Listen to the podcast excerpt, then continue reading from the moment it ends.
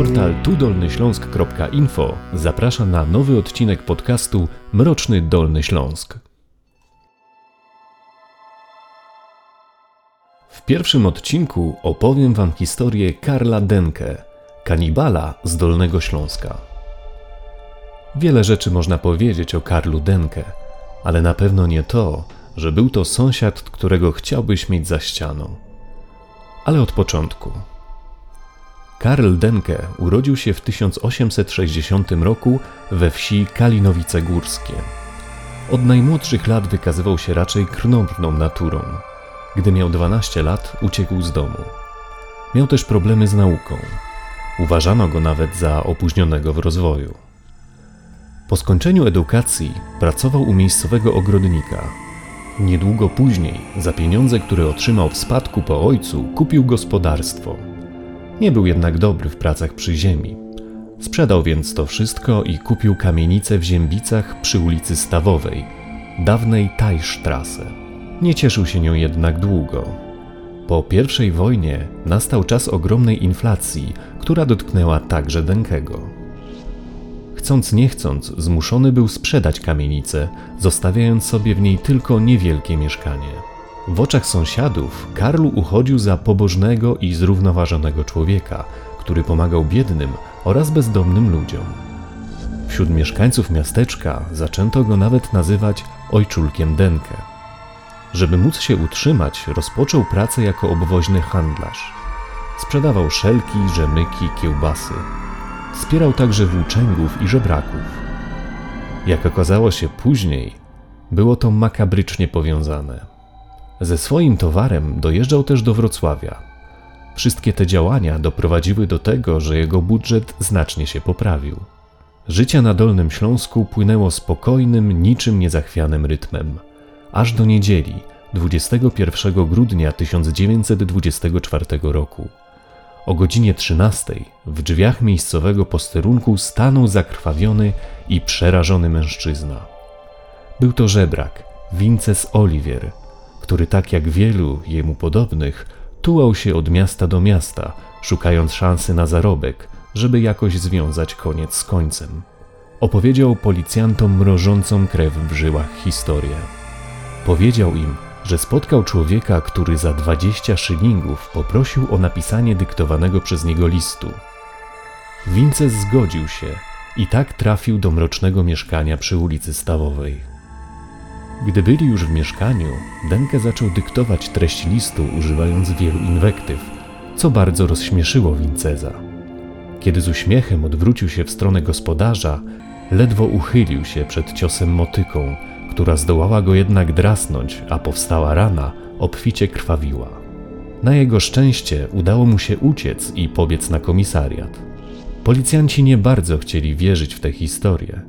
Końcu mężczyzną, którego Vincent oskarżał o napaść, był znany ze swojej łagodności ojczulek Denkę. Jednak widok obficie krwawiącej rany nie pozwolił odpuścić im tej sprawy. Ściągnęli więc Karla na komisariat. Ten zarzekał się przed mundurowymi, że jedynie bronił się przed kradzieżą. Policjanci zdecydowali się jednak zamknąć ojczulka w areszcie i rano bardziej przyjrzeć się sprawie. Niestety nie zdążyli. Ich podejrzany powiesił się w nocy w celi, używając do tego chusty przywiązanej do krat.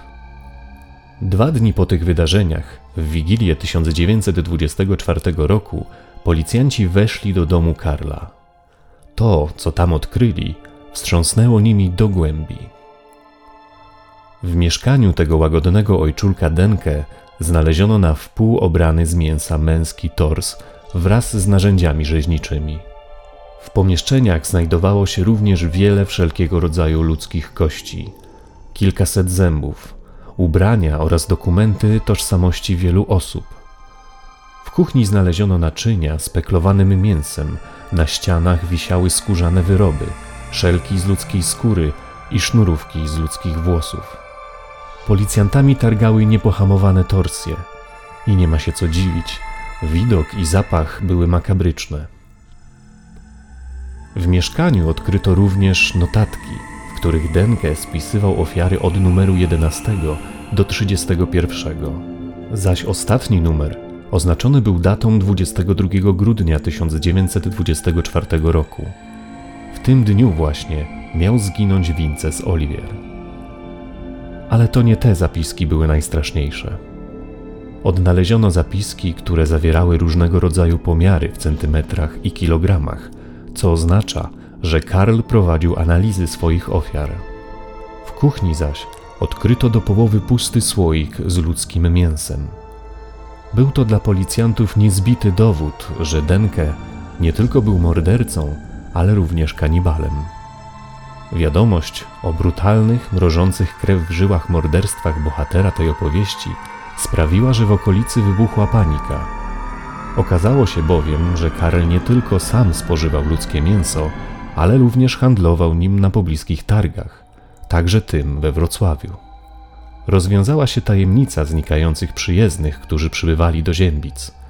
Ofiarami Denkego byli bowiem przede wszystkim żebracy, włóczędzy, prostytutki czy ludzie, których praktycznie nikt nie szuka. Swoje ofiary werbował na dworcu kolejowym, proponując im pomoc. Ile ich było? Nie wiadomo. Szacuje się liczbę pomiędzy 20 a 40 ofiar. Z zapisków wiadomo tylko, że działał jeszcze przed I wojną światową. Ta historia tak mocno wstrząsnęła okolicą, że sprzedaż mięsa spadła praktycznie do zera. Władze dwoiły się i troiły, żeby powstrzymać panikę. Na każdym kroku zaprzeczano, że ojczulek żywił się ludzkim mięsem. Udało im się stłumić skandal z dużą pomocą innych seryjnych morderców, którzy w tamtym czasie rozpoczęli swoją aktywność. Całkowite zakończenie sprawy przyniósł zaś wybuch II wojny światowej i przyłączenie w jej wyniku Dolnego Śląska do Polski. Zmusiło to niemieckich mieszkańców do przesiedlenia. Karel Denke został pochowany na miejscowym cmentarzu w prostej trumnie przy straży policji chroniącej jego ciało przed zbezczeszczeniem przez okolicznych mieszkańców. Dziś już nikt nie pamięta, gdzie został pochowany. Zostało po nim tylko zdjęcie w trumnie, które jest jedynym jego wizerunkiem, który przetrwał do naszych czasów, oraz makabryczne zdjęcia rzeczy znalezionych w jego mieszkaniu. Te zdjęcia oraz linki do źródeł znajdziecie na naszej stronie www.tudolnyśląsk.info.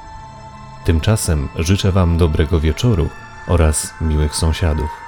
Zapraszam na kolejny odcinek Mrocznego Dolnego Śląska już wkrótce.